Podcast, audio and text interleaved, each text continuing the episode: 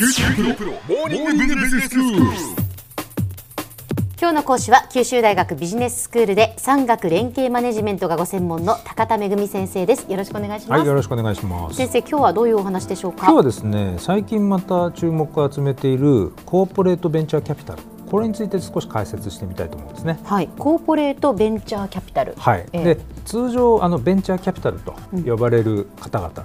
それとはちょっと違うんですね。うん。で、通常のベンチャーキャピタルっていうのは。いわゆる機関投資家という方が、ええ。まあ、ファンドにお金を出して、はい。でそのファンドを10年間ぐらい運用して、うん。えで運用というのはもうベンチャーに投資して、えええーキャピタルゲインを得ると、はい。まあ、それによって投資をファンドに投資をしてくれた機関投資家にリターンを返すという、まあ、なりわいなわけですけれども、ええコーポレートベンチャーキャピタル CVC って略するんですけどね、はい。その CVC の場合はもう普通の事業会社大体1社ええ。を、まあ、大きいところが多いんですけどその会社が、まあ、ベンチャーに投資をする目的で、うん。ベンチャーキャピタルのファンドを用意して、ええ。でそれを自社の通常のビジネスプロセスとはちょっと切り離した形で、はい。ベンチャーに投資をしリターンを得るっていうのはもちろんやるんですけど、ええ。もう一つ重要なミッションは、はい。自社の既存のビジネスとうんベンチャーとがシナジーをもたらすように、うんえー投資をするというところが特徴なんですね。ただ単にまあそのベンチャーに投資をするっていうことだけではなくって、はい。っていうことですね。自分のところのビジネスとうまく結びつけられないかっていうことなんですね。はい、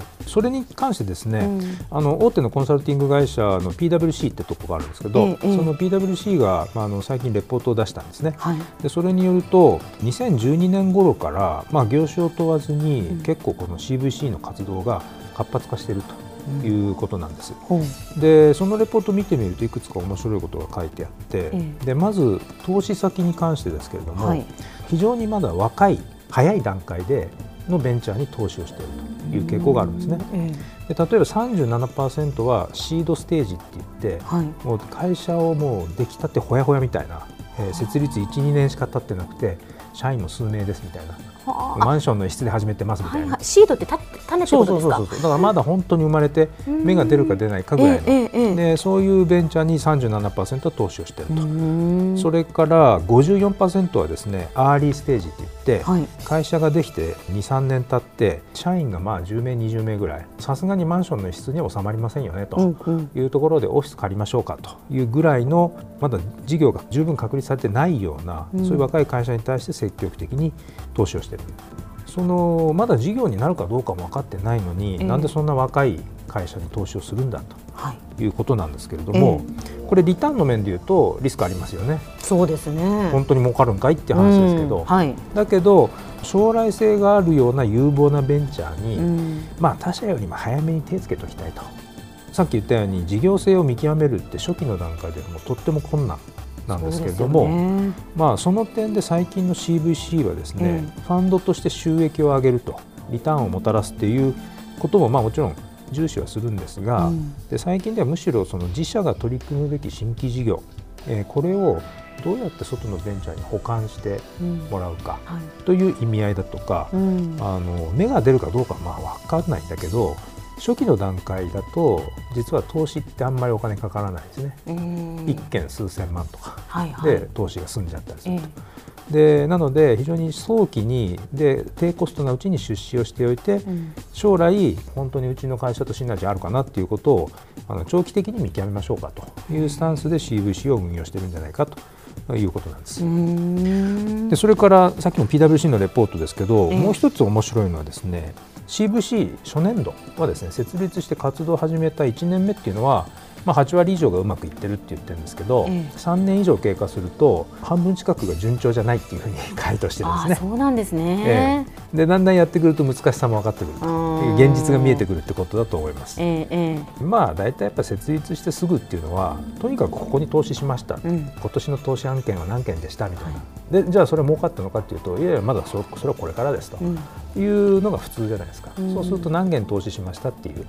その数ってまあ稼ごうとっていくらでも稼げるそうですね。話ですよね。でも数年経ったらやっぱり結果が求められることになりますもんね。でその時なんかじわりじわりとその儲かってるのかとか、うちとのシナジーはどうなんだみたいなことを、うん。あの詰められた時にですねうまくいくものもあればダメなものも出てくるっていうのが、うん。それは健全な姿なんですけどね、ええ。だけどやっぱり中にはなかなかうまくいってないなっていうようなものがだんだん増えてくるっていうそれでネガティブな印象を持っちゃうっていうことなんですね。はい。でこのじゃあ CVC が投資する時の投資の決定っていうのは一体どうやってるのかっていうことなんですけど、はい。このレポート先ほどの PwC のレポートで一番面白かったのはですね実は投資担当者の熱意に押し切られてほぼ全案件が投資委員会を通過してしまうほという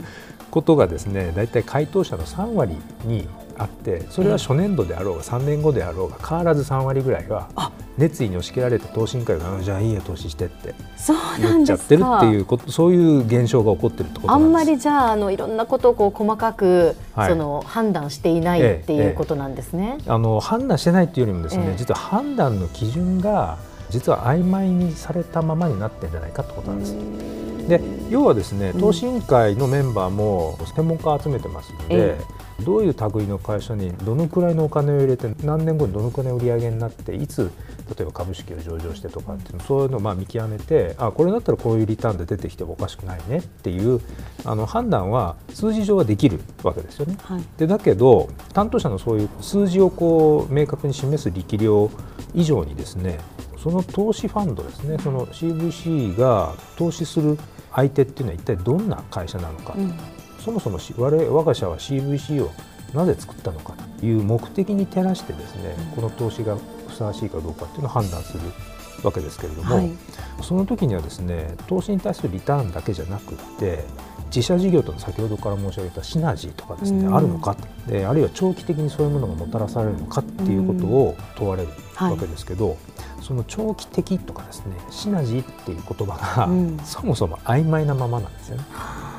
投資委員会もですねシナジーがもたらされるかということに関してはそのシナジーとして何を期待しているのかが曖昧だとそれなかなかあの投資委員会としてそれはノーだとかうんっていうのは強く言えなくなっちゃうわけですよね。そういうことが起こってるってことなんです。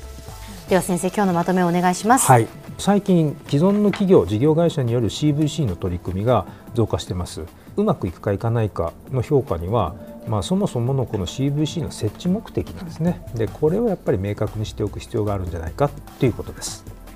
今日の講師は九州大学ビジネススクールで産学連携マネジメントがご専門の高田恵先生でした。どうもありがとうございました、はいありがとうございました